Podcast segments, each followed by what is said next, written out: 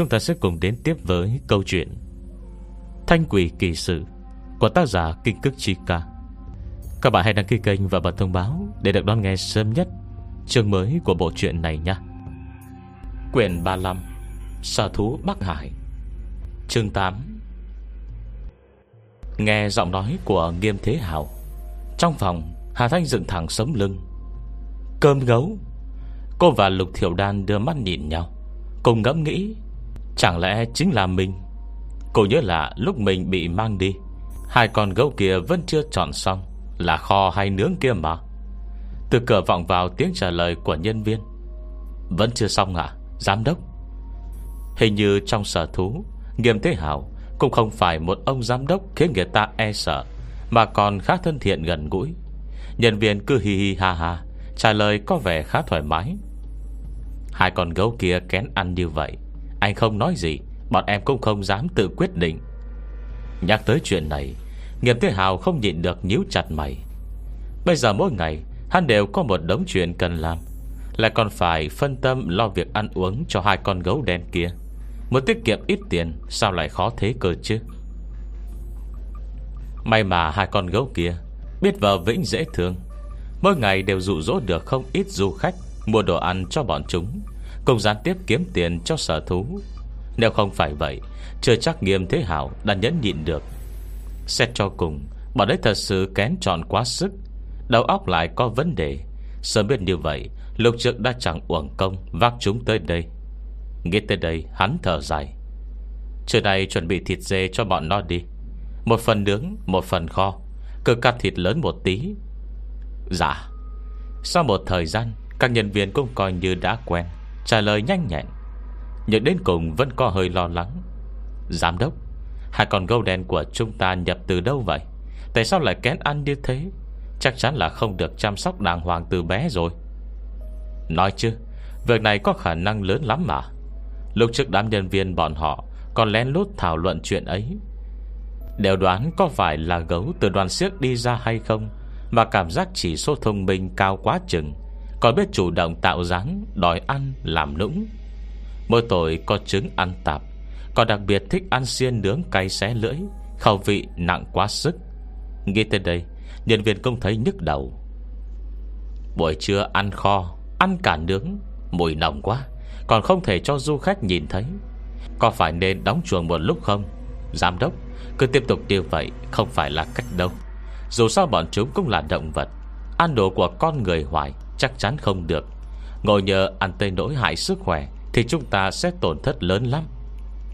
Nghiêm Thế Hào nghe vậy càng thấy sầu não lòng. Thế thì phải làm sao? Hai con gấu đen này chẳng có yêu cầu gì khác, không cho ăn thì không cho tham quan nữa. Hơn nữa không phải bác sĩ của sở thú cũng khám rồi à? Nói cơ thể bọn chúng vô cùng khỏe mạnh, khỏe như vâm, hoàn toàn không giống đã ăn những thứ này. Chắc chẳng sao đâu. Hắn rủa thầm trong bụng, chắc chắn chẳng có việc quái gì sất, hệt như Đại Tiên Lạc Đà Kiều vậy. Đã sắp thành tinh tới nơi rồi, ăn chút đồ ăn của nhân gian mà còn có thể tổn hại tới sức khỏe. Hắn còn chưa có dùng dầu tái chế chất lượng kém đâu. Nghĩ tới đây, Nghiêm Thế Hào lại phiền não bóp mũi.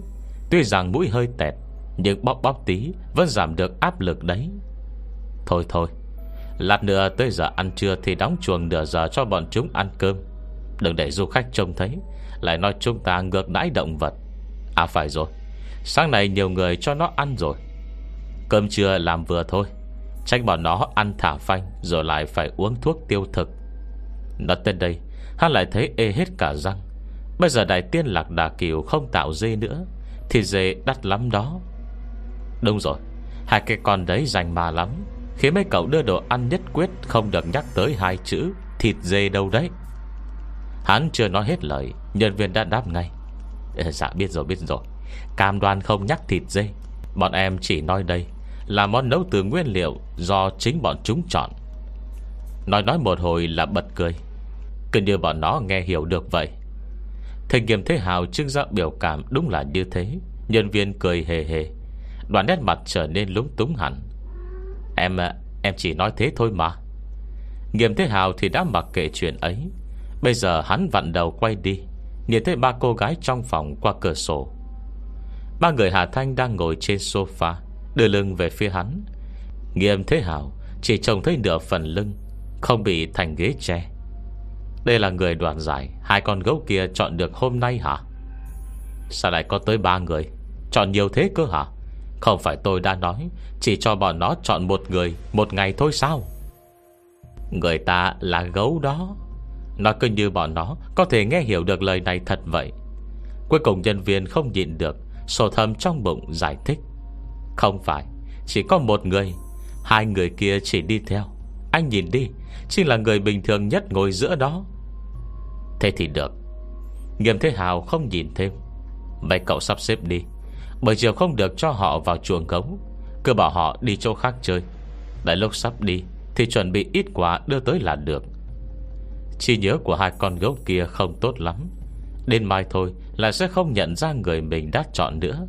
Việc này Nghiêm Thế Hào đã đích thân ra trận thử nghiệm nhiều lần. Vâng, em biết rồi. Nhân viên gật đầu. Nhưng giám đốc à? Nhân viên vẫn khó hiểu thắc mắc. Nếu chúng ta có hoạt động giải thưởng do gấu đen chỉ định này, vậy tại sao không tuyên truyền rộng ra? Làm vậy không chừng sẽ thu hút nhiều du khách mua đồ ăn cho bọn nó hơn, cũng là giúp chúng ta kiếm tiền mà. Nếu anh cảm thấy loa phát thanh ồn ào thì chúng ta cắm biển cạnh chuồng gấu cũng được vậy. Mỗi ngày con gấu này đều chỉ một người. Những sở thú khác đâu có con gấu nào thông minh lại thú vị như vậy. Nghiêm Thế Hào nghĩ bụng. Cậu thấy bọn nó thông minh lại thú vị, còn tôi thì như trông bom hẹn giờ vậy. Tuy nhập bọn nó vào không mất tiền, nhưng sau đó lại phải phí công phí sức quá. Cảm giác phục vụ hai ông gấu này còn khó khăn hơn Đại Tiên Lạc Đà Kiều bao nhiêu lần. Hai con gấu đấy đều không phải do Đại Tiên Lạc Đà Kiều lên tiếng mời vào, hắn đã muốn bỏ tiền ra tống tiễn chúng nó đi ấy chứ. Nhưng đây chỉ là suy nghĩ thế thôi. Dù sao hai con gấu này cũng biết làm nũng, lấy lòng du khách. Thời gian vừa qua cũng kiếm được không ít lợi nhuận từ việc bán đồ ăn cho chúng. Giờ sở thú mới mở không bao lâu, vạn sự khởi đầu nan mà. Thôi nhịn tí đi vậy. Hắn đau đớn nghĩ. Ngay tới đây thần kinh Nghiêm Thế Hào giật lên đau nhức, dặn dò nhân viên mấy câu là định rời đi. Tôi nhớ hậu cần nói mấy phần thưởng chuẩn bị khi trước đã trao hết rồi đúng không? Đã châm thêm chưa? Nếu chưa châm thì người trúng giải lần này cậu cứ sắp xếp đưa tặng mấy tấm vé là xong. Dạ. Nhân viên ngạc nhiên. Một lúc sau mới do dự nói. Phần thưởng lúc trước vẫn chưa châm thêm, nhưng người ta có thể miễn phí trọn đời không phát cho người ngoài. Không phải do chính giám đốc tặng hồi sáng đó sao? Người ta có thể này còn trùng hợp là người trúng giải. Đưa quả như thế liệu có phải đơn sơ chiếu lệ quá không? Nghiêm Thế Hào bông quay phát đầu lại. Hết chương 8. Chương 9. Anh nhân viên chỉ thuận miệng hỏi vậy. Thật ra tặng vé cũng tốt rồi. Tuy cô gái kia có thể miễn phí trọn đời, nhưng chẳng lẽ lại không có bạn bè người thân nào để về sau người ta dẫn bạn tới, hấp dẫn thêm một ít du khách chỉ bằng sự thông minh của những con vật trong sở thú của họ thôi. Không chừng người ta tới chơi thử xong còn dẫn thêm bạn tới nữa. Cứ tiếp tục như thế, danh tiếng cũng phải từ từ phát triển lên chứ. Nhưng lời mới nói ra đã thấy Nghiêm Thế Hào quay phát đầu lại. Góc quay rộng khiến anh ta thầm lo lắng. Đừng có vặn quá hỏng gân à. Sang mặt Nghiêm Thế Hào vô cùng tồi tệ, lúc đỏ lúc trắng, chẳng biết bị làm sao. Hắn nói như nhăn rắt từng chữ. Cậu mới nói cô gái trong kia là người tôi tặng thẻ miễn phí trọn đời ban sáng. Nhân viên bị sắc mặt nhăn nhó của hắn làm hoảng hồn, vội gật đầu lia lịa. Trong vẻ mặt lờ đờ không hiểu của anh ta, Nghiêm Thế Hào lại nhớ tới mấy lời nhân viên vô tình nhắc ban nãy. Tôi nhớ là cậu nói trong 3 cô gái kia, người được gấu đen chọn chúng là người trông bình thường nhất. Dạ vâng ạ. Thái độ hắn quá mức dè dặt. Nhân viên thầm suy đoán trong lòng, chẳng lẽ thẩm mỹ của mình có vấn đề? Sao đột nhiên sếp lại hỏi chuyện đấy? Chẳng lẽ... Chưa kịp anh ta vắt óc nghĩ ra nguyên nhân, Nghiêm Thế Hào đã phi ngay tới cửa như gió lốc. Sang bàn hoảng hốt lại kính cẩn, tay run run định đưa lên gõ, nhưng tay giơ lên lại buông xuống, lại giơ lên. Sau mấy lần vậy, cuối cùng mới hít sâu một hơi, nhẹ nhàng gõ cửa. Biểu hiện đấy khỏi phải nói cung kính cỡ nào. Nhân viên im lặng quan sát. Tình hồn vội táng luôn cho mình một cái bạt tay trong bụng. Cho mày ngu, cho mày ngu. Người giám đốc đích thân dẫn tới làm thẻ miễn phí trọn đời có thể là người bình thường không? Ôi, cứ thế xếp người ta trong phòng nghỉ còn không dâng trà nóng kia kìa. Sơ sót quá rồi. Nhìn cái đã biết là người có mặt mũi rồi mà. Cho mày óc heo này, cho mày óc heo này. Anh ta thầm xót thương mình bỏ lỡ một cơ hội tốt. Lại không biết lúc này giám đốc đã đứng trong phòng khóa trái cửa, cứng người lo lắng, sợ hãi không nói ra lời. Đại sư. Hà Thanh cười hờ. Sao anh không gọi đại quyền luôn? Đại quyền, tên một nhãn hiệu kẹo cao su. Nhưng câu này bây giờ Nghiêm Thế Hào đang sợ hãi không đỡ nổi. Hắn mặt mày ủ ê. Đại sư nghe tôi nói, thật sự bọn tôi không làm chuyện xấu mà. Vu Đan Đan âm thầm sát lại Lục Thiểu Đan. Sao tôi cảm giác hình như mình nghe những lời này nhiều rồi, hơi quen à? Cô chọc ghẹo. Nghiêm Thế Hào lại không hề nhận ra. Lâu này hắn nhìn Hà Thanh chăm chú, hơi thấp thỏm, chỉ hy vọng vì đại sư này đừng hiểu lầm. Còn gốc đèn họ nhập vào này, trừ không tiêu tiền ra thì không làm mấy chuyện gì khác hết.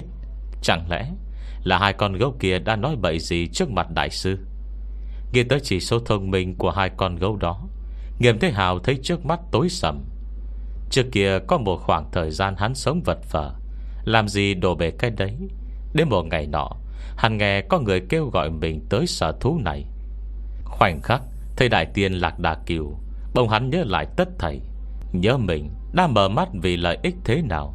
Mỗi ngày đều khẩn cầu Đại Tiên Lạc Đà Kiều ban cho dê mới, mang ra ngoài làm giao dịch không vốn. Cuối cùng còn lừa gạt một người có tiền đầu tư. Sau đó đại sư này xuất hiện. Đại Tiên Lạc Đà Kiều giận dữ, phun nước miếng, biến luôn hắn thành kiều. Việc hôm đó kinh hồn táng đờm thế nào, phá bỏ tam quan hắn ra sao, kể cả thời gian biến thành kiều hắn cũng không nhớ rõ.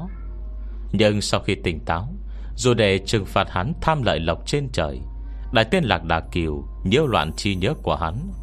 Đại sư trước mắt hắn còn khiến hắn làm chuyện gì chuyện đấy đổ bể. Đối với một người đàn ông đang hùng tâm bừng bừng chuẩn bị xây dựng sự nghiệp, đây quả thực là ác mộng không ngừng tàn phá lòng tự tin của hắn. Chưa tới một tháng, hắn đã phải bồi thường gần 20.000 tệ. Tiền tích gom sắp hết sạch. Nghiêm trọng hơn, hắn còn sinh ra sự hoài nghi sâu sắc với bản thân, không còn chút tự tin nào. Ngặt nỗi khi đó chưa khôi phục trí nhớ, nên trừng phạt này còn khiến hắn đau khổ hơn bị đánh cho một trận. Vẫn may mà Đại Tiên Lạc Đà Kiều khoan hồng độ lượng, chịu cho hắn cơ hội sửa sai, còn không tiếc tiền ủng hộ hắn. Nhưng bây giờ vì đại sư này lại tới rồi, Nghiêm Thế Hào buồn khổ lại sợ hãi. Còn để cô nàng gặp hai con gấu ngốc kia, dám có khi còn đã trao đổi một chập rồi.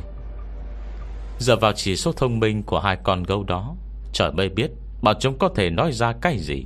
Ngồi nhờ chọc giận đại sư vậy. Nghĩ tới đây, Nghiêm Thế Hào muốn khóc quá. Đại Tiên Lạc Đà Kiều lợi hại hơn nữa cũng không phải thần tiên danh chính ngôn thuận. Từ lần trước, hắn đã biết cô gái mặt mũi bình thường này mới là đáng gờm nhất. Ngồi nhờ cô nàng cảm thấy mình có lòng dạ không tốt, lại mang hai yêu tinh ra kiếm tiền.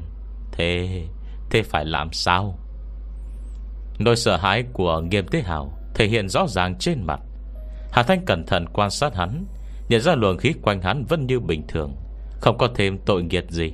Trong lòng hơi buông lỏng, không làm chuyện xấu là được. Cô tỉnh táo lại, dựa nghiêng người vào sofa hỏi: thế anh nói đi, nếu không làm chuyện xấu, giờ này các anh đã làm gì rồi? Nghiêm Thế Hào giật mình, lập tức nói: đại sư, là thật đã. Đại sư chưa có nghe hai con gấu kia nói điều. Đầu óc bọn nó có bệnh, lời nói ra không thể tin. Thì Hà Thanh chưa lên tiếng, Lục Thiểu Đan và Vu Đan Đan đã không nhịn được bật cười. Nghiêm Thế Hào nói lời này không sai. Họ cảm thấy đầu óc hai con gấu kia không ổn lắm. Nghiêm Thế Hào không biết tiếng cười này có ý đồng tình, vội vàng giải thích: Đại sư, thật đấy, xin hãy tin tôi. Thật ra hai con gấu này đã sắp thành tinh, tuổi không nhỏ, là bạn cũ của Đại Tiên Lạc Đà Kiều. Nói tới đây, bất giác tiếng hắn nhỏ lại. Nghe nói cực muốn đi thăm thú, nghiên cứu loài người muôn hình muôn vẻ, nhưng mỗi lần xuất hiện, loài người đều không cho bọn chúng cơ hội. Hà Thanh, Đại Tiên Lạc Đà Kiều biết bọn nó ở đâu, tôi mới nhân lúc đêm tối lén lút mời bọn nó về. Hiển nhiên thủ đoạn này không quang vinh lắm, hắn ấp úng, lát sau mới nói thật. Tôi nói bọn nó có địa vị phi thường trong lòng loài người. Sau khi rời núi, để bọn nó chịu lành tính hơn, tôi sẽ cung phụng bọn nó trong hoàng cung, để loài người ngày ngày đi qua đi lại trước mắt, cho bọn nó nghiên cứu. Còn khẩn cầu hai con gấu này cho loài người kính ngưỡng bọn nó một cơ hội tiến cống. Hết chương 9. Chương 10. Hoàng cung. Thủ đoạn này quả không quang minh chính đại, vì vậy giọng Nghiêm Thế Hào cứ nhỏ dần. Bình thường hắn không phải người như vậy, có thể càng đáng sở thu này, giao tiếp với đủ loại người, tạm không bàn nhân phẩm, nhưng về năng lực chắc chắn không thể xấu hổ vì chuyện nhỏ này. Nhưng hôm nay ai bảo người đứng trước mặt hắn là Hà Thanh. Đại Tiên Lạc Đà Kiều tức giận, nhiều nhất chỉ biến hắn thành kiều, nhưng ngộ nhỡ vì đại sư này tức giận, không chừng ngày sau đại sư Lạc Đà Kiều cũng phải sống những ngày be be ngoan ngoãn, đáng sợ quá mà. Lập tức hắn trở nên lo lắng thấp thỏm. Nghiêm Thế Hào biết bản lĩnh của Hà Thanh, cũng ướm chừng được tính cô. Lần này vì muốn tiết kiệm tiền nhập gấu đen mà dùng tới chiêu lừa gạt, ngộ nhỡ đại sư Hà Thanh ghét ác như thù, bảo vệ chính nghĩa, không ưa hành động này, không phải mình lại dính thêm một tội nặng nữa sao? Nghe tới đây, hắn không khỏi lo lắng, vừa châm trước lựa lời, vừa lặng lặng đánh giá sắc mặt Hà Thanh. Như lại thấy đại sư vẫn trước sau như một, không nhìn ra biểu hiện gì. Nghiêm Thế Hào lại càng căng thẳng hơn. Một lúc sau, hắn mới sắp xếp lại từ ngữ, định bụng lên tiếng. Đúng lúc này, Hà Thanh bỗng hỏi: Lúc trước anh nói xây hoàng cung cho bọn nó, cho bọn nó quan sát loài người. Hoàng cung đâu? Cho ở chuồng gấu như vậy, bọn nó không ý kiến gì hả? Tuy chuồng lớn, có cây có cỏ, mỗi ngày có người lo cơm nước, còn có thể tự do chọn món kho hay nướng, nhưng so với hoàng cung vẫn cách biệt không hề nhỏ. Cứ cho là đầu óc hai con gấu kia có vấn đề, nhưng trong chuyện này hắn vẫn có hiểu biết, không thể dễ dàng bị lừa bịp thế được. Nghiêm Thế Hào cười khổ. Hồi trước hai con gấu này sống trong núi sâu, không ngủ hốc cây thì trốn trong khe đá, trong rừng sâu núi thẳm, không có cơ hội gì kiếm của đề danh, và lại còn ít gặp người, cơ hồ không có cơ hội giao lưu với ai. Cái từ hoàng cung này còn chẳng biết nghe phong thành từ năm nào. Trong suy nghĩ của bọn nó, hoàn cảnh hôm nay hẳn đã không khác hoàng cung là mấy. Mỗi ngày được chỉ định nguyên liệu nấu ăn, còn có người nấu chín sẵn, thậm chí có con dân tiến cống trái cây mật ong thượng hạng. Đối với hai con gấu không ôm chi lớn gì này, cuộc sống như vậy đã là rất tốt. Hà Thành nghĩ tới từ cấm thành nguy nga lộng lẫy, là nghĩ tới chuồng gấu có thể nói là đơn sơ, thêm một lần cảm thán chỉ số thông minh quả là thứ tốt. Nhưng đối với hai con gấu này, e vào hoàng cung đích thực như từ cấm thành lại không thoải mái bằng ở đây. Người ta vẫn bảo mặt đường với người này lại là thuốc độc với người khác mà. Nghe Nghiêm Thế Hào giải thích xong, cô không nói gì thêm, chỉ ngồi thẳng người, lờ đánh gõ đầu gối. Vậy anh nói đi, anh đã cam kết cung cấp cơm nước thế nào cho bọn nó? Ít nhất thì đi chơi sở thú mà tự biến mình thành đồ ăn, chắc chắn cô cũng là độc nhất. Nói tới đây, Nghiêm Thế Hào chột dạ ghê gớm. Hiểu lầm thôi.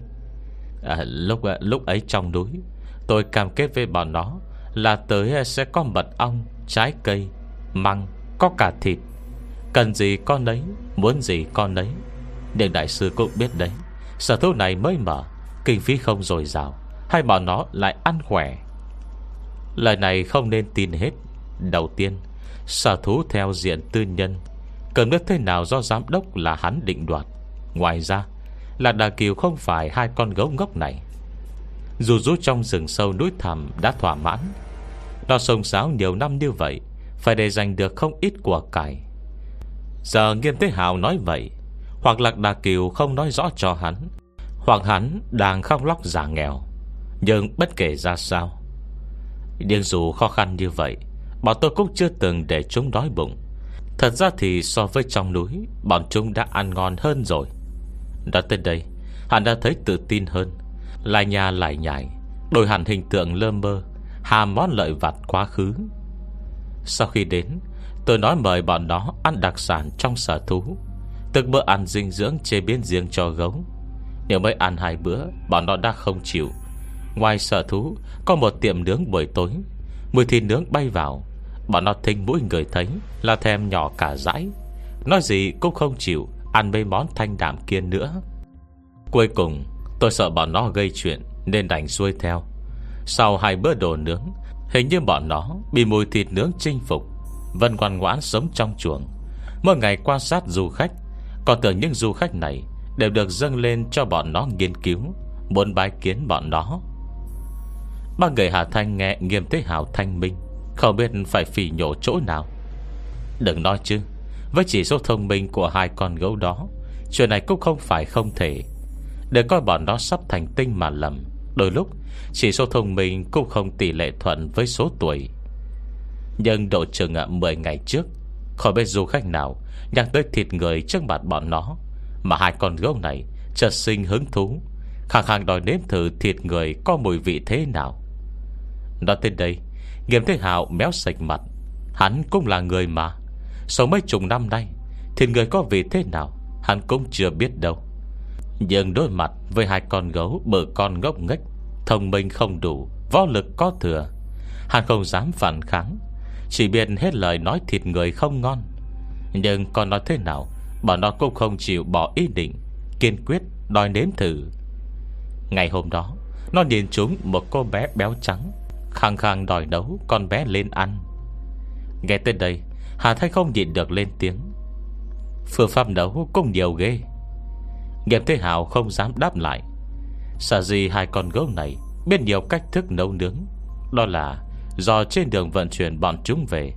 Sợ hai con gấu này bất mãn vì bị nhốt trong lòng, nên hắn đã đưa máy tính bảng cho bọn nó.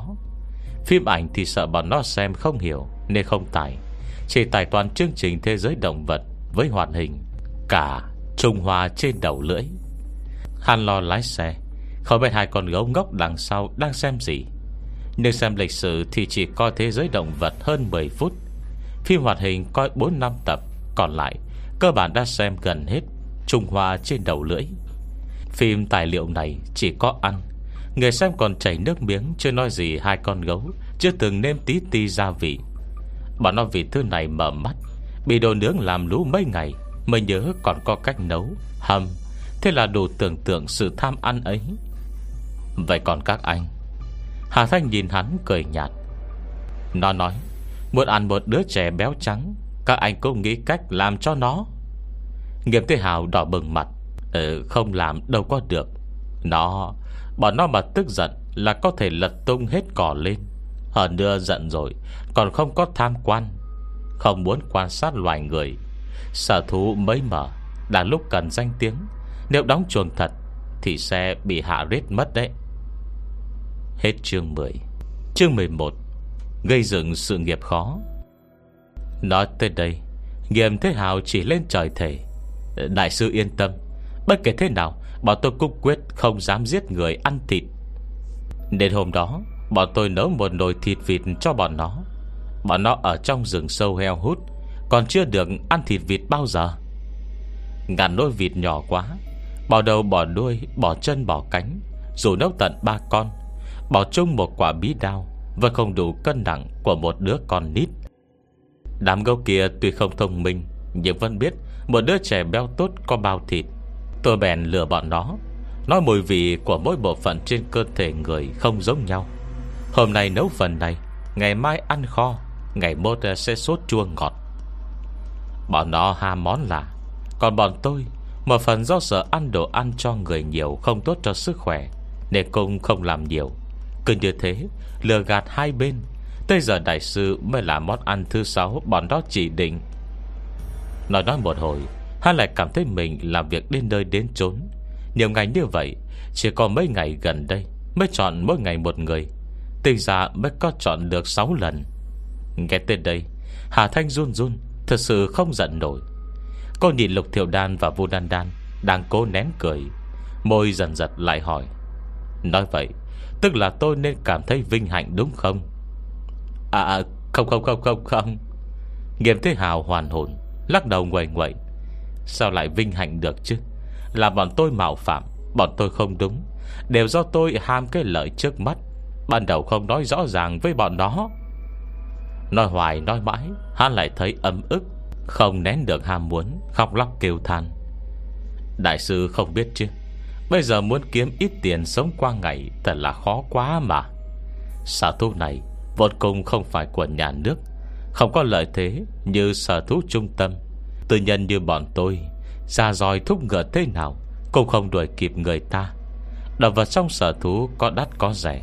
Đắt thì chỉ nhập mấy con, rẻ thì như gà tây, đều mua số lượng lớn. Nhưng dù đắt hay rẻ, nhập động vật vào cũng phải tốn tiền. Dù Đại Tiên Lạc Đà Kiều có tài sản cách xù, cũng không chịu nổi chi tiêu khổng lồ như thế. Đây đều là tiền lo ma chay của ngài ấy sau này đấy. Bà nói chứ, tiền lo ma chay. Nghe hắn nói, Hà Thành vô thức nghĩ bụng, chỉ bằng bản lĩnh của nó, cho dù lần này không có đế lưu tương thì đoán chừng tiền ma chay cũng có thể dành dụm thêm 100-200 năm nữa. Giờ mà nhắc tiền ma chay gì kia, dám chỉ là để dỗ tên ngốc này. Nhưng nghĩ lại, nên động vật sắp thành tinh này có thể tự chủ gây dựng sự nghiệp, không đi đường ngang ngõ tắt gì, đến cùng vẫn tốt hơn mấy tên lừa đảo khác. Có trợ thủ đắc lực như thế này, dù khi trước từng phạm sai lầm, nhưng chỉ cần quản lý chặt, tình ra vẫn thuận lợi hơn nhiều lắm. Thế là nhịn lại, vẫn không lên tiếng. Nghiêm Thế Hào thầy cô cúi đầu trầm ngâm, không nói gì, còn tưởng lời giải bày của mình có tác dụng, vội vàng nói tiếp: chính bởi vì cần tiêu tiền quá nhiều, phải xây dựng cơ sở hạ tầng, bỏ tiền nhập động vật về, tiền lương cho nhân viên, rồi tiền đồ ăn cho thú nuôi mỗi ngày, đều là những khoản chi không hề nhỏ. Nói rồi như động đến tâm sự, viền mắt hắn cũng ửng lên. Chẳng biết có phải do giao tiếp với hai con gấu đen kia lâu không, mà toàn thân trên dưới cũng bất giác thay đổi nhiều. Nếu không phải muốn tiết kiệm tiền nhập gấu đen, tôi và Đại Tiên Lạc Đà Kiều cũng không đến nỗi bỏ bao công sức, mời hai tổ tông đã khó hầu, lại còn soi mói, còn không chọc nổi đó về. Đây là lời thật lòng. Bây giờ hiếm có người nghe mình giải bày. Nói đến chỗ đau lòng, bật sang nước mắt hắn lại chảy xuống. Chỉ số thông minh không đâu vào đâu, mỗi ngày giao tiếp đều khó khăn như thế, hàng ngày ăn xong soi mói, còn chỉ thích ăn mặn ăn cay. Do sợ du khách khiếu nại bọn tôi ngược đãi động vật, không chuẩn bị cơm nước đàng hoàng cho bọn nó, mà cứ giờ cơm lại phải cực nhọc tránh tay mắt người ta.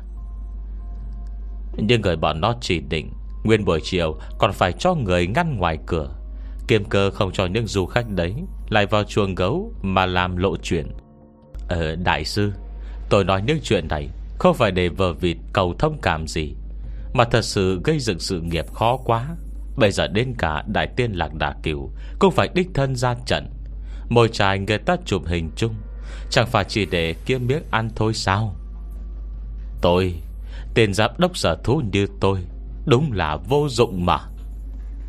Coi mấy lời này mà xem, thanh sắc diễn cảm đủ cả, nước mặt nước mũi phối hợp lan tràn. Nhưng Hà Thanh lại chưa bao giờ dám coi thường của cải một động vật sắp thành tinh tích góp được nhiều này. Hiểm nỗi lượng tin tức trong lời này lớn quá, cô phải tiêu hóa một lúc mới hiểu ra được. Được rồi, nếu hai con gấu không phạm vào sai lầm mang tính nguyên tắc, các anh lại kiểm soát được nó. Vậy nó muốn nghiên cứu hay ăn uống thế nào, tôi sẽ không nhúng tay vào. À mà, anh mới nói Lạc Đà Kiều đích thân ra trận, mời khách chụp hình, không phải như tôi nghĩ đấy chứ? Ý Hà Thanh nghĩ thế nào Cô không nói rõ, nhưng người ở đây không ai không hiểu. Từ sau khi con lạc đà kiều nổi lên không rõ nguyên do, rất nhiều điểm du lịch đều nhập loài này về để kiếm tiền. Lúc trước Vu Đan Đan và Triệu Chấn Đặc có đi một công viên, còn được chụp hình với lạc đà kiều. Một tấm hình chụp chung có giá 20 tệ, giá tiền cũng tạm chấp nhận được. Theo như lượng du khách tới sở thú, mỗi ngày đã có một khoản thu không nhỏ. Nhưng dù gì cũng là yêu quái sắp thành tinh, hình ảnh này thật sự khó đỡ quá. Bản lĩnh của con lạc đà kiều kia, Vu Đan Đan và Lục Thiểu Đan từng tận mắt trông thấy, không đến nỗi tới bước đường ấy chứ. Tính ít nó cũng có đạo hạnh mấy trăm năm, dù không thể uy phong hiển hách, hưởng cung phụng, còn một đám tiểu quỷ để sai bảo như Hắc Sơn Lão Yêu thì cũng không đến nỗi phải ngày ngày tươi cười khoe lông sủ, bàn đứng thể xác chụp hình với du khách chứ. Nghe tới chuyện đáng xấu hổ này, mặt Nghiêm Thế Hào đỏ gay, không dám đi thẳng biểu cảm Hà Thanh, gật đầu lấp liếm. Không dám lừa gạt đại sư. Đại tiên đúng là như thế ạ. Đại tiên Lạc Đà Kiều là người đẹp nhất trong loài lạc đà kiều, khôi ngô tuấn tú, lông mượt quăn, dáng người còn không chê vào đâu được. Du khách tới thăm ai ai cũng ưng mắt đại tiên, muốn chụp ảnh chung với ngài ấy. Giai đoạn đầu sở thu chưa có nhiều khách tới, người ta có nhu cầu, bọn tôi phải cố gắng thỏa mãn. Vậy nên đại tiên Lạc Đà Kiều chỉ đành nhịn nhục hoạt động công khai. Giọt nước mắt to oạch lăn khỏi hốc mắt. Xem chừng đã thật sự nói đến chuyện đau lòng. Anh chùm còn bán rẻ mạt nữa, nhưng còn khác 20 tệ một tấm. Còn đại tiên tôi cũng chỉ dám thu 30 tệ, sợ giá cao quá, du khách không hài lòng lại ảnh hưởng danh tiếng. Hắn su sa su xịt trong vẻ mặt rất khó tả của Hà Thanh, không nhìn được òa lên khóc lớn. Gây dựng sự nghiệp sao lại khó khăn thế chứ. Hết chương thứ 11. Chương 12. Nghiêm Thế Hào khóc lóc kể lể, khóc không khống chế được bản thân. Nhưng ba người Hà Thanh đưa mắt nhìn nhau, bất giác lại muốn phì cười. Thứ lỗi cho họ, lúc này thật sự họ không cảm động đồng cảm được tí nào. Cả Lục Thiểu Đan luôn bình tĩnh lúc này cũng cong môi. Nếu không phải dùng tay bưng kín má, e rằng cô ấy sẽ là người đầu tiên cười to không nể mặt. Vu Đan Đan cắn răng nghiến lợi, tay siết chặt thành đấm, bộ mặt dữ tợn như có hận lớn thù sâu. Nhưng nếu không phải bị Hà Thanh kín đáo lườm mắt, có khi cô nàng đã phá lên nắc nẻ rồi. Nghiêm Thế Hào đáng thương, mắt ẩn ẩn nước, che mờ không thấy rõ biểu cảm của ba cô gái. Thấy họ không nói gì, còn tưởng đã bị chân tình của mình đánh động. Vậy nên sau khi thầm than, hóa ra đại sư cũng mềm lòng như thế, lại thấy hơi được an ủi. Dường như khó khăn trong sự nghiệp đã không còn khiến người ta chua xót thế nữa. Mai một lúc sau, ba người Hà Thanh mới dần bình ổn được cảm xúc, cố gắng bình tĩnh lại. Nhưng đến khi Nghiêm Thế Hào ngượng ngùng lau sạch nước mắt, hắn lại thấy ba cặp mắt to sáng trong đang nhìn mình, trong mắt thấp thoáng một vẻ tò mò. Đại sư sao vậy ạ? Hắn nơm nớp hỏi. Anh mới nói con lạc đà kiều kia ra mặt chụp hình với người ta. Vâng. Nghiêm Thế Hào sợ họ không tin mình, vội nói. Bây giờ đại tiên Lạc Đà Kiều có tên rồi, tên là Dương Quăn Quắn, hay lắm đúng không ạ? Dường như sau khi thổ lộ tâm sự, Nghiêm Thế Hào đã không còn câu nệ như ban nãy. Hắn vênh mặt khoe khoang, biểu cảm vô cùng gai mắt. Đây là tên sau khi khảo sát ý kiến của du khách. Đại tiên Lạc Đà Kiều cũng rất hài lòng, cảm thấy hai chữ quắn quắn này đã nói lên ưu điểm lớn nhất của ngài ấy. Đọc lên rất kêu mà lại ý nghĩa. Bây giờ bọn tôi đều gọi ngài ấy là Quán Quán đại nhân. Hắn sờ đầu ngượng ngùng nói. Tại lúc trước tôi đã gọi đại tiên rồi, nên cứ hay gọi sai, mới rồi quên nói Dương Quán Quán.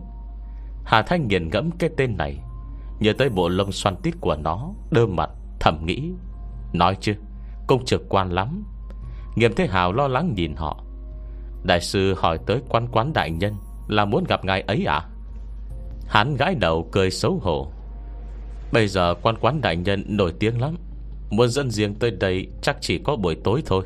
Nếu đại sư muốn gặp, vẫn làm phiền rời bước tới chuồng của ngài ấy. Không sao không sao, Hà Thanh xua tay. Hôm nay bọn tôi tới sở thú đi chơi, có việc gì đợi chơi xong đã rồi tính nha. Cô của tấm thẻ miễn phí trọn đời trong tay, có cái này kể ra tiện lợi lắm, cảm ơn anh. Tiết kiệm tiền là một, ngoài ra còn tiết kiệm cả thời gian xếp hàng trả tiền. Không dám ạ.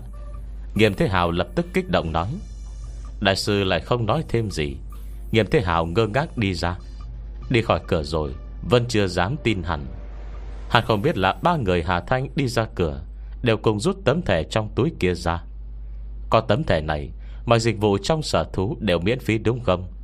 Chúng ta mau đi xem Quán Quán đại nhân đi, nhân tiện chụp thêm mấy tấm hình, muốn tạo dáng gì cũng được hết đấy. Lời này tất nhiên được nhất trí đồng thuận. Giờ đang giữa trưa, hẳn mọi người đã đi nghỉ ăn cơm. Lúc này họ với Lạc Đà Kiều, và Dương Quăn Quắn ở với nhau. Không phải muốn chụp thế nào là cứ chụp thế đó sao?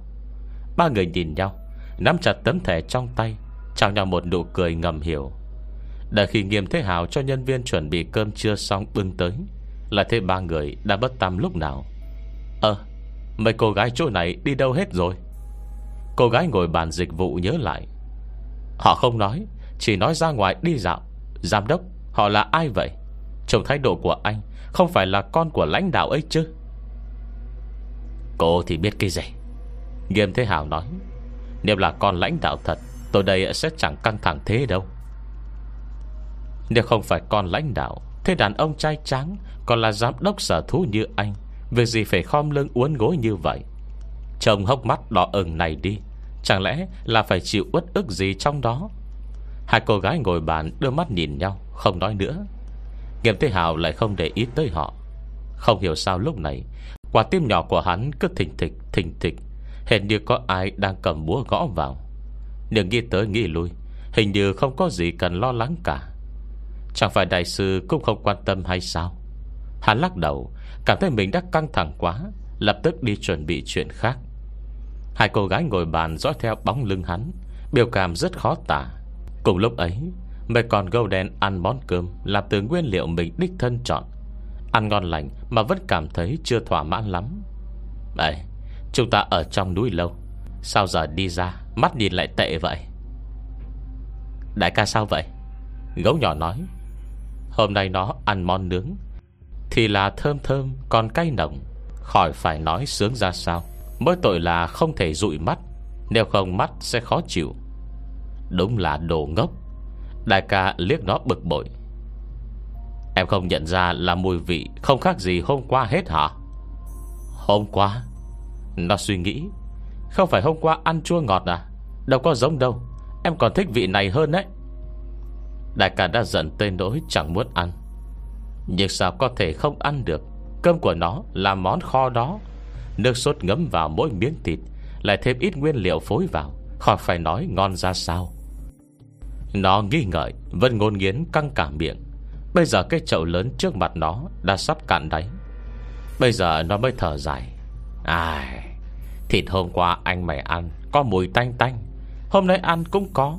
Không chừng nguyên liệu bọn mình lựa hai hôm nay đều là cùng một loại đấy. Em không thể tập trung cảnh giác, lựa cho đúng một tên hồ kiếm được hả?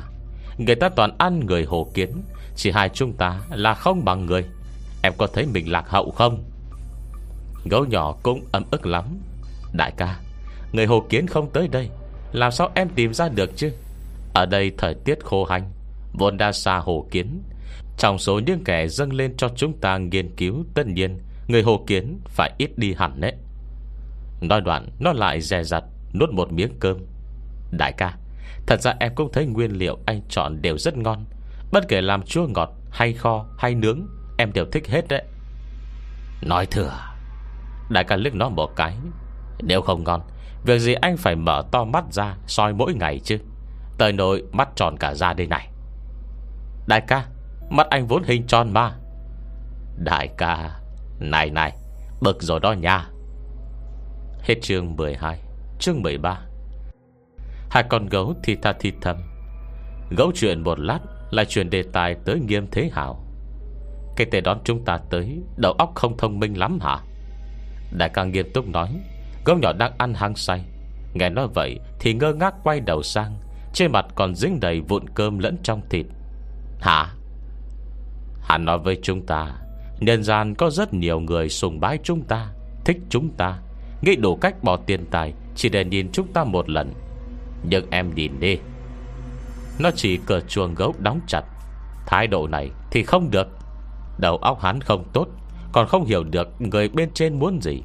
Nhưng không sao, nếu hắn hiểu được thì có khi giờ đã là tầng trên rồi. Bên trên muốn cái gì?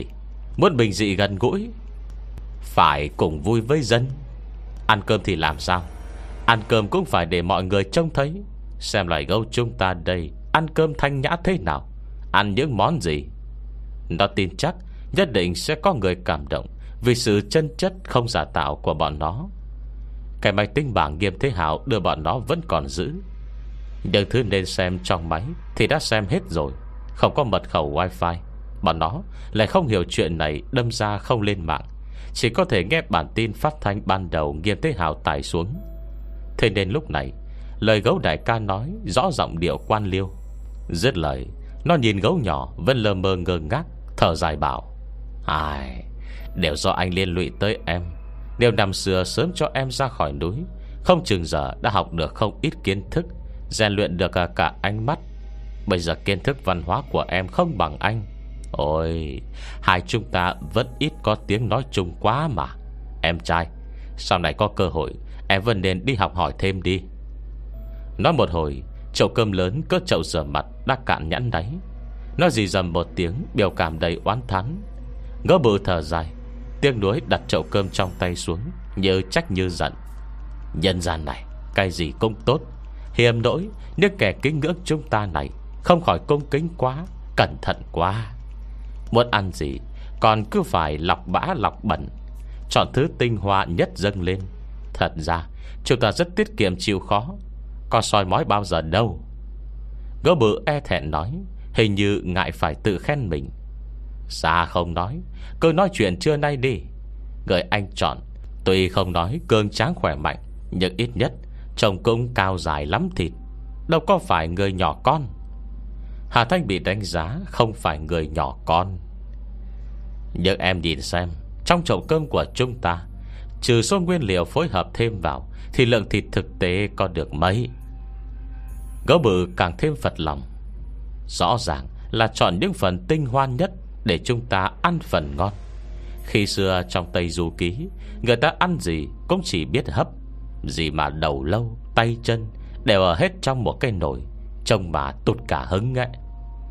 Rồi em nhìn đi, chúng ta đã ăn cơm bấy nhiêu ngày mà vẫn chưa thấy tứ chi lần nào, đến cả nội tạng cũng không có.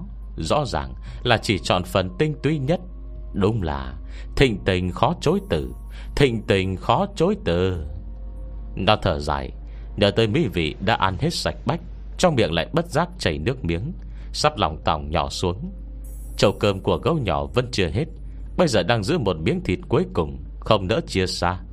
Nghe đại ca nói, nó tiếp lời: Em cũng muốn giữ lại tay ở rồi chân của bọn họ này kia, dù gì số lượng cũng lớn hơn, chứ như giờ cứ thấy không đủ no. Trong chậu này phối hợp đủ loại thức ăn, còn có rau củ, thật sự không phải món ưa thích của nó. Cái đồ tham ăn! Đại ca chừng nó. Dù gì em cũng nhận cung phụng của người ta rồi, sao có thể ăn ngốn ăn miến, ăn không giữ ý như thế? Anh trông tin tức hôm qua, người ở mấy chỗ khác còn không được ăn đủ no kia kìa. Nói một hồi lại thấy bụng đói đói. Thật ra ấy, người ở đâu không được ăn no thì cứ mang luôn tới đây, nuôi béo là được. Nó quan sát người vùng này rồi, cuộc sống khá được. Tuy nhiều người ôm nhòm ôm nhắt, song trong đám đông vẫn tìm được một hai tên béo tốt. Mưu sinh vất vả, có miếng cơm ăn, nó cũng không kén chọn. Quả lắm thì mỡ trên người bớt đi một tí, nạc nhiều hơn tí cũng được mà. Mang về nuôi mấy ngày, nuôi cho béo tốt lên, rồi lại làm cho chúng ta ăn. Thật ra anh cũng đâu có kén chọn lắm đâu. Gấu bự trưng ra vẻ than thân trách phận. Lời nói này lại khiến ba người Hà Thanh cố ý tìm tới, không biết nên làm thế nào. Cô cười gượng gạo với Lục Thiểu Đan và Vu Đan Đan. Còn câu này hơi khó đỡ. Đâu chỉ có khó đỡ, trong biểu cảm của Vu Đan Đan và Lục Thiểu Đan, Hà Thanh chỉ cảm thấy mặt mũi mình mất sạch. Mấy thư sắp thành tinh trong sách viết, xem người ta thế nào. So với Hắc Sơn Lão Yêu này, Liễu Thụ bà này, ngay tới Tiểu Thúy, Hằng Nương gì kia, tại sao lại chênh lệch lớn quá vậy? Chẳng lẽ thật ra phim truyền hình với liêu trai đều đã đẹp đẽ hóa chúng lên? Nghĩ một hồi lại nghe gấu bự thở dài. Ai, ăn cơm ấy mà. Để ý thế thì cũng thôi, nhưng bình thường có ít quả vặt bé tí cũng phải kỹ càng như vậy, đúng là áp lực như núi. Nó nhặt một sâu gỗ bất cẩn làm rơi dưới đất lên, hít hà mùi mật ong và hương trái cây còn vương lại, cảm giác nước miếng lại đua nhau chảy ra. Thời buổi này trái cây hiếm con lắm, bọn họ trăm cây ngàn đắng kiếm được ít măng và táo, còn phải cắt thành miếng nhỏ như vậy, ăn từng tí một dắt răng, còn phải bắt những tín đồ này bỏ số tiền lớn mua vào, mang tới cung phụng chúng ta. Ây chà, nó thở dài ảo não nói, thật ra anh công đầu có phải là yêu quái muốn chèn ép họ kia? Nói một hồi không thấy ai đáp lại, gấu bự ngoái đầu nhìn em trai ngốc nhà mình, thấy em trai vẫn đang mơ màng liếm móng vuốt. Trong chớp mắt ấy, gấu bự thật sự hận không thể rèn sắt thành thép. Nhìn em kìa, chỗ này để em thiếu ăn hay thiếu uống rồi hả? Lại còn liếm tay. Hoàng đế người ta chẳng có ai liếm tay hết đấy. Gấu nhỏ ấm ức ngẩng đầu lầm bầm, em cũng đâu có phải hoàng đế đâu. Nhưng chúng ta đang sống cuộc sống của hoàng đế. Gấu bự nóng ruột, nó bấm vào màn hình máy tính bảng. Vừa hay phát đúng video hồi tưởng lại buổi đầu dựng nước. Video tập hợp biên tập các ảnh chụp, đại ý là khi những người tầng lớp trên dựng nước, trong thời kỳ khó khăn, buổi đêm mở họp chỉ dám ăn một ít đậu phộng. Em nhìn xem hoàng đế người ta ăn cái gì. Lại nhìn chậu cơm của mình đi. Chúng ta đây không phải hoàng đế, nhưng sống còn sướng hơn hoàng đế nữa kìa. Lời này mới dứt, đang nghe từ không rẽ truyền tới một tiếng cười khẩy. Cánh cửa đóng chặt lúc này đã bị người ta lặng lẽ mở ra. Gấu bự quay đầu nhìn, lại thấy chính là thức ăn mình chọn ban sáng đang đứng ngay trước mặt. Trên mặt là nụ cười khó hiểu. Hoàng đế mà ăn như bọn mày, có mà chẳng khóc chết đấy. Hết chương 13. Chương 14. Cùng với tiếng giễu cợt, Hà Thanh xuất hiện trước mặt hai con gấu đen. Việc này không đúng. Gấu bự nhìn cô, lại nhìn hai cô gái bên cạnh, kẻ đó ngỡ ngàng nhìn xuống chậu cơm đã ăn nhãn láng trong lòng. Chậu cơm làm từ thép không gì, còn dính mấy hột cơm trắng đâm nước sốt và một miếng khoai tây sắt hạt lựu. Khoai tây đã mềm rục, cắn miếng nào thơm phức miếng đấy. Gấu đen nhìn thấy, con tay xù lông vô thức quẹt nó lên, bỏ vào trong miệng. Đến khi vị mềm thơm tỏa lan trong miệng, nó mới hoàn hồn. Nó nhìn Hà Thanh lẩm bẩm, cô không phải bị tôi ăn rồi sao? Sao lại còn sống? Chưa đợi Hà Thanh trả lời, gấu nhỏ đã bổ sung một câu, em đã bảo tại sao thịt buổi trưa lại ít như vậy. Nhất định là chỉ cắt một phần trên người, không muốn cho chúng ta hết. Chắc chắn nó giấu đi ăn mảnh rồi. Nó quan sát trên dưới Hà Thanh, hình như muốn tìm tòi xem nồi thức ăn hồi trưa kia đã nấu tay hay kho chân. Nhưng nhìn hết lượt, tại sao trông cô nàng này vẫn như chẳng mất miếng thịt nào? Thế không ổn. Lập tức nó quay lại, kích động bảo gấu bự, đại ca, gà kia bịp chúng ta. Gấu bự giật mình, nháy mắt bừng tỉnh. Anh đã bảo tại sao chọn đồ ăn nhiều ngày như vậy mà không có lấy một tên hồ kiến. Chắc chắn đã bị đám người này thả chạy đi rồi. Là nhìn cái chậu không trong tay, thành chậu bằng thép sáng loáng, soi rọi cả mặt sù lông đen thùi của nó. Dường như cả chút ít thông minh còn dư lại cũng soi ra cả. Ngưng tụ thành một meme diễu cợt. Mèn đét nó ơi, tức chết tui rồi. Gấu bự phẫn nộ bỗng thét lớn, rồi một tiếng keng vang lên.